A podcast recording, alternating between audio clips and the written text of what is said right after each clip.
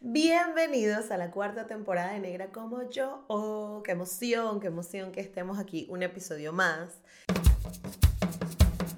Démosle la bienvenida a la diversidad.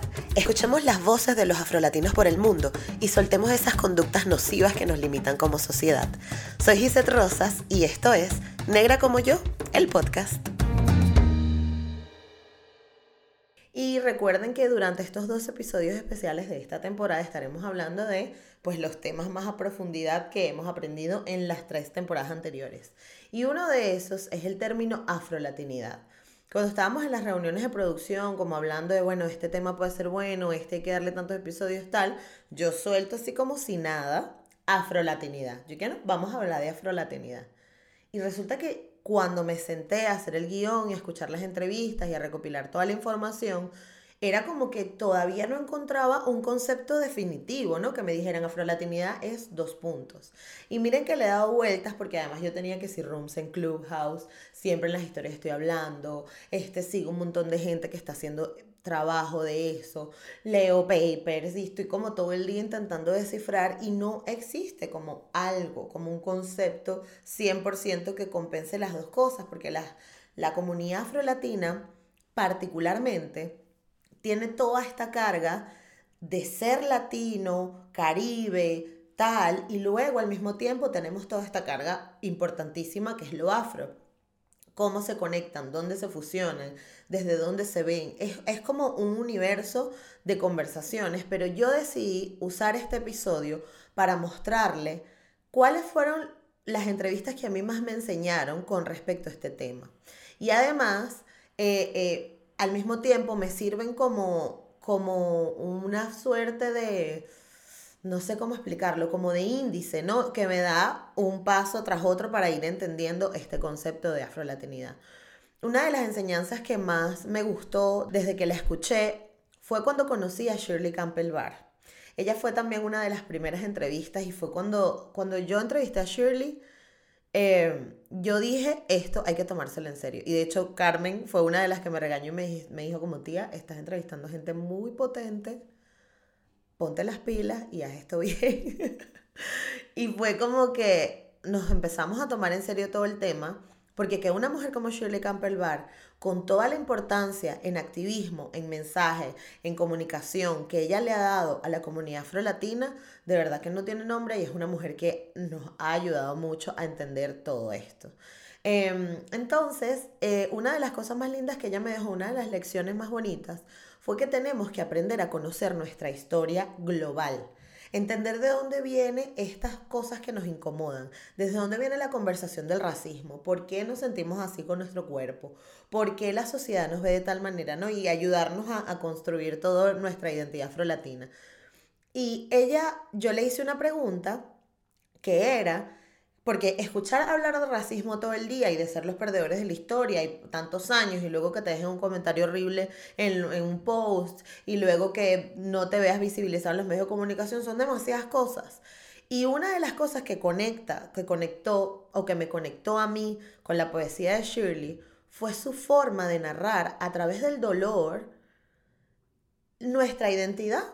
Y yo le pregunté que cómo hacíamos para no conectar desde ese dolor desde el dolor de ser, de, haber vivido tanta discriminación y tanta segregación y que nuestra historia sea tan dolorosa, la historia de las personas negras.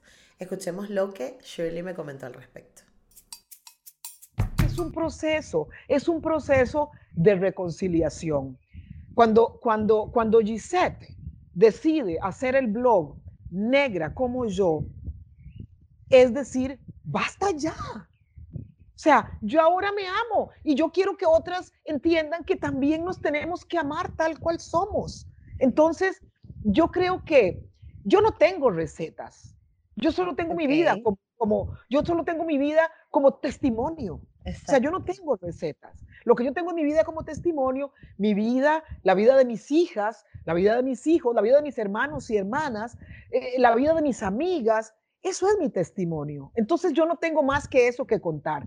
Y lo que yo tengo que contar es, es decir, todo esto nace a partir del dolor, de ese dolor que dice, basta ya, ya me cansé de no quererme.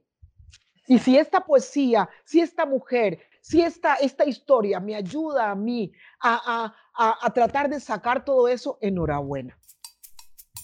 Una vez más, gracias a Shirley por acompañarme en este podcast, porque para mí fue una de las entrevistas más especiales que he podido tener, de verdad. Eh, me enseñó muchísimo y para mí fue un honor conocerla.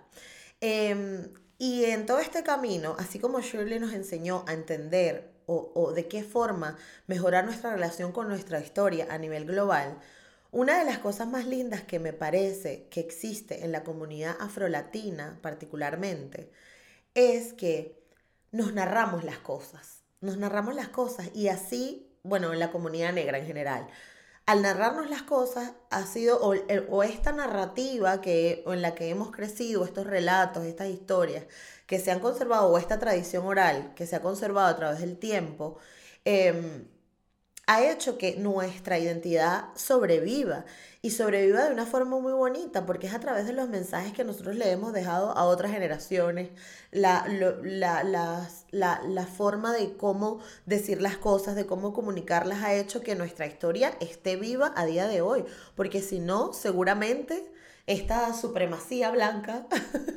que de alguna forma nos robó la identidad, pues no, no existiéramos. Así que gracias a la tradición oral y gracias a esas abuelas que se sentaron, a, esa forma de transmitir, de transmitir el conocimiento, bien se conoce la historia, por ejemplo, de, las mujeres que trenzaban el pelo de, de, las otras personas y les ponían semillas o les ponían pepitas de oro para que no se perdieran en el camino. Esa era una forma de contar nuestra historia. Los cantos de, trabajo, que es un género eh, afro, eh, latino, ¿saben? Que, y bueno, y, también de toda la comunidad afro, ¿no? Todos estos cantos que se hacían durante la época del trabajo, las cosas que relataban era nuestra propia historia. Y así fue como se conservó. Em, actualmente existimos comunicadores, existimos escritores y hay todo un universo y toda una industria que está replicando a saco nuestra historia y, nuestra, y el reconocimiento de nuestra identidad todo el rato. Imagínense lo poderoso que es que es que cuando tú conectas con eso, se convierte en tu misión de vida. Y hace unos días estaba justo comentando en una de las, historias de, mi Instagram, que si no me siguen por ahí, háganlo. arroba negra como yo.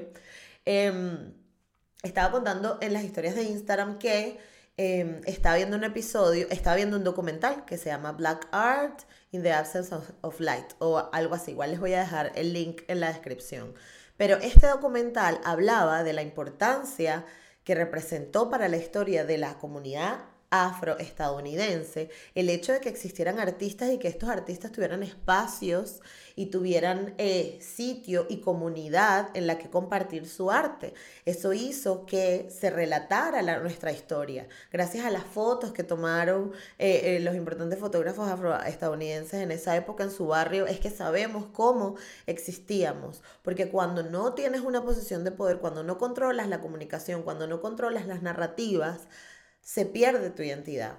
Y eso fue algo muy bonito. Y yo creo que la forma en la que la estamos haciendo actualmente, eh, los activistas o los que trabajamos en esto, o incluso todas las personas que en algún momento nos encontramos con nuestra identidad, es que nos preocupamos por compartir esas historias y por que queden. Y eso me conecta eh, muy especialmente con la siguiente entrevista que les quiero compartir y es la historia de Coromoto. Coromoto es una comediante afro-venezolana Em, que tiene tiempo haciendo ruido ya en las redes sociales gracias a su humor tan, tan particular. Y, y Coromoto, en su entrevista, una de las cosas más lindas que recuerdo de, de esto, porque la escuché cuando estaba haciendo el guion, es que Coromoto entendió que su mensaje no se podía quedar solo con ella. Es decir, entender que eres una mujer negra, entender que la sociedad te ha tratado de una forma particular y que entender que tienes además un montón de desventajas en comparación a, a muchas personas en la sociedad no es solo llevarlo con tristeza, sino preocuparnos por compartir esto. Y, y, Coromoto dijo, bueno, yo no solo me voy a quedar con esto, sino que la comedia que voy a hacer la voy a tratar de esta manera, voy a preocuparme por enseñar a mis familiares, a mis amigos y hablar todo el tiempo de esto. Y fue su forma de que nuestra historia siga sobreviviendo. Así que acompáñenme a escuchar cómo Coromoto nos contó mm, su forma de trabajar la afrolatinidad. En las escuelas hay mucho racismo y eso no se ve, ¿sabes? Eso no, eso no se dice. Los chamos por temor no lo dicen. No, y que, y que, y que, ¿sabes qué pasa? Bueno, por ejemplo, yo, yo lo entendí así. Yo era racializada, marginada, segregado, todo lo que, todo lo, lo, lo, lo que uno le pasa, pero uno lo acepta como parte de la sociedad. Bueno, yo nací así y bueno, me la tengo que calar porque yo soy negra. O sea, no te estás dando cuenta que te están violentando. O sea, hasta en las relaciones personales que uno tiene, uno, uno, uno es eso, lo refleja.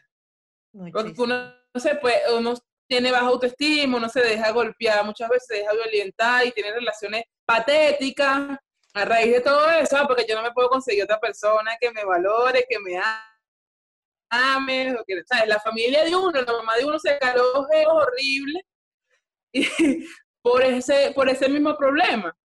Sí, sí, bueno, ah, yo en mi caso, en mi caso, lo, bueno, porque mis papás estuvieron muchos años juntos, entonces como que nunca vi a mi mamá relacionándose con otros tipos, pero a mí me pasó, o sea, yo hasta hace dos minutos, no sé, o sea, todavía hoy siempre me siento como la feita del grupo, ¿no? Como que tú eres esto, tú no puedes, ¿sabes? Y es como, y es una mierda porque es un estigma que no te pusiste tú, que te lo puso la sociedad. Exacto. Porque tú tenías el pelo malo, porque tú tienes la nariz así, porque tú tienes el culo grande, porque tú eres escandalosa o lo que sea que, que, que sea inherente a tu, a tu, a tu identidad. Ajá. Y a veces uno no se siente así, pero el otro cree que uno se siente así. Y entonces te ve desde la mirada del pobrecito o pobrecita. Y que, ay, chica, no, tú eres bella, no, tu pelo no es malo. Y que, chama, yo no me siento insegura. El, fulano paternalismo, el, el fulano paternalismo. Sí, sí, sí. Y así como Koromoto se preocupó por transmitir su, su mensaje y el conocimiento que había tenido a través de las personas que la enseñaron y, y todo su descubrimiento personal, eh, también eh, es importante recalcar, y es algo que de lo que siempre hablo, y es la importancia de la representación en los medios de comunicación, porque no solo es el trabajo colectivo pequeño desde lo local, eh, lo, que, lo que generan estos cambios. También es importante cuando grandes plataformas de comunicación se toman el tiempo de mostrar la representación. Y no solo eso, sino personas que trabajan en medios de comunicación se preocupan porque estos temas salgan a la luz y se vean. Y si no hay forma, pues los creamos nosotros mismos, como es el caso de Jennifer Urrutia, es la directora y fundadora de AfroUp. Y AfroUp es un medio digital que comparte noticias e información sobre la comunidad afro en Latinoamérica. Jennifer Urrutia es colombiana y mm, parte de, las cosas bonitas que me llevo de su entrevista y que, y que quiero compartir con ustedes es que Jennifer... Eh, desde esa falta de representación que veía en los medios de comunicación, decidió tomar rienda y crear un proyecto y crear una, un espacio para que esa conversación sobre ser negro se multiplicara y, y, las cosas que nos dieran orgullo y que nos generen orgullo o las noticias que nos importan como comunidad negra se transmitan. Eh, entonces, creo que esto es algo importante cuando estamos en este camino de la afrolatinidad. Entender de que la representación es muy importante. No solo hacer el trabajo de, como les dije al principio, conocer nuestra historia, conocer nuestra historia local, ayudar a otros, sino que también somos responsables de los medios que consumimos, del contenido que disfrutamos y de las cosas a las que le damos valor en los medios de comunicación. No es un secreto para nadie que cada vez vemos más artistas como por ejemplo Alicia Keys que solo está preocupada por conservar arte de artistas negros o Beyoncé que desde hace tiempo ya viene cantando sus canciones, haciendo música que hable de quién es y de su historia y que cada quien utilice las plataformas que tiene para generar esa representación y hablar de nuestra existencia y hablar de nuestra historia, hablar de las cosas que nos duelen a nosotros y que nos mueven. Y por eso es que es tan importante la labor que Jennifer Urrutia ha hecho para la afrolatinidad. Escuchemos cómo ella nos cuenta sobre la importancia de esta representación de las comunidades negras. Eh, bueno, te cuento que AfroApp fue precisamente el resultado de ese autodescubrimiento como mujer negra. Nunca imaginé, la verdad, eh, el alcance que ha tenido. Entonces yo dije, tengo eh, todos los conocimientos que tengo de publicidad, de diseño, tengo que aprovecharlos de alguna manera y empecé a hacer posts eh, con fotografías como creativos, por decirlo de alguna manera, para que la gente empezara a divulgarlos y sin pensarlo, pues empezó a crecer la comunidad. Eh, pues a mí me gusta escribir, investigar, entonces pues empecé a compartir en publicaciones un poco ya más extensas textos eh, y empecé a ver que lo estaban divulgando en muchas páginas también de la comunidad afro en Facebook ya no me quedé solo con Facebook, sino pues empezó el boom de Instagram, entonces me pasé para Instagram, también abrí el Instagram, y empecé ahí a compartir también eh, contenido y pues sin pensarlo empezaron a seguirme, no sé, actrices, actores, gente conocida en el medio, también de asociaciones, empezaron a contactar, promover la verdad con todo lo que has escuchado que me ha pasado, que niños y niñas que están obviamente en instituciones educativas puedan leer contenido acerca de su historia, que no se sienta de su color de piel, ni por, ni por usar su cabello afro o trenzas, em, de poder dar información que literal eh, nos equipe como población afro, porque eso falta mucho, porque todavía eh, en los textos escolares una de las conversaciones que se mantiene viva con el hecho de ser afrolatino es de qué color soy, ¿no? ¿Cuál es mi color de piel? Em, porque lastimosamente en Latinoamérica nos clasificaron y nos enseñaron desde muy temprano que tener un color de piel u otro era mejor que otra cosa. Y eso nos ha hecho a día de hoy no entender ¿no? cuál es el color piel, cuál es el color aceptado, quién soy. Soy afro porque tengo el color de piel oscuro, cómo me veo. Y, para, para, descifrar o para entender mucho mejor esta conversación me acompañó Angélica Dadas. Ella es una fotógrafa afro-brasileña que tiene un proyecto increíble que se llama Humanai, donde fotografía personas de todas partes del mundo, toma un trocito de su color de piel y saca el pantone exacto y le dice, tú eres de este color.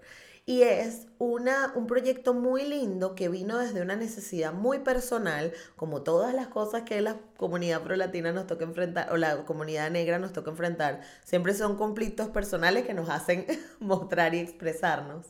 Y mm, en este caso para ella fue la fotografía, ¿no? Se trataba de un trabajo de fotografía que tenía que entregar y empezó a cuestionarse todo este tema del color de piel y de quiénes somos a través de su trabajo.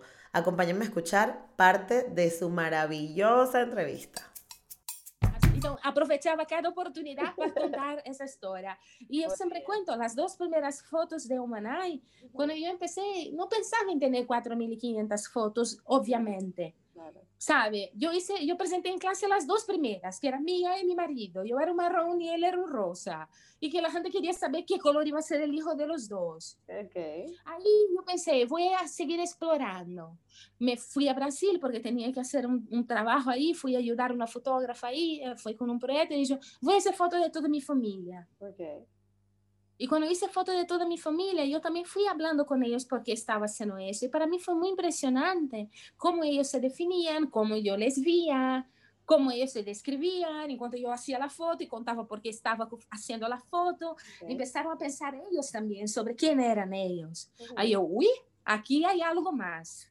Yo creo que tal vez la cosa más guay de Humaná es que parecía que yo estaba hablando de mí cuando empecé al principio y siempre lo reconozco pero todo este eco fue porque exactamente he descubierto que no estaba hablando de mí, pero de nosotros. Y de una manera es como si todo el mundo tuviese como dando la mano, ¿sabe? Las miles y millones de personas que han tenido contacto con Humanay son como una, una especie de embajador, una especie de activista activo en un diálogo. Son generadores de conversaciones sobre eh, la construcción social, que es la raza, de que no existe un color carne, de que eh, eh, no podemos deshumanizar a otros seres humanos por cosas que son inherentes a quien ellos son. Yo creo que si no nos vamos con una idea o un concepto concreto de qué es la prolatinidad, por lo menos nos acercamos bastante. Y si no, vamos a estar haciendo un ejercicio bien chévere que es mirar hacia adentro y preguntarnos siempre las cosas, como todo el tiempo repito, que hay que preguntarse, hay que cuestionarse, hay que mirar hacia adentro, porque es la única forma de que nos comuniquemos mejor hacia afuera. Em, y bueno, nada, eh, eso, espero que hayan aprendido mucho, espero que hayan disfrutado. Recuerden que estamos en todas partes como Negra como yo que me pueden encontrar en Facebook, en Instagram y en Twitter así, que también estamos disponibles en Spotify, en eBooks, en Anchor, en Apple Podcasts y en YouTube. Y que si estás viendo esto en YouTube, recuerda suscribirte, darle like, comentar, compartir. Y que si no te parece suficiente toda esta maravillosa colaboración que nos estás dando al hacer esto, también te suscribas al Patreon, que tenemos un Patreon donde mes a mes nos puedes ayudar a que este proyecto crezca, esté cada vez más lindo y cada vez más completo. Em, espero les haya gustado y nos vemos la próxima semana. Chao.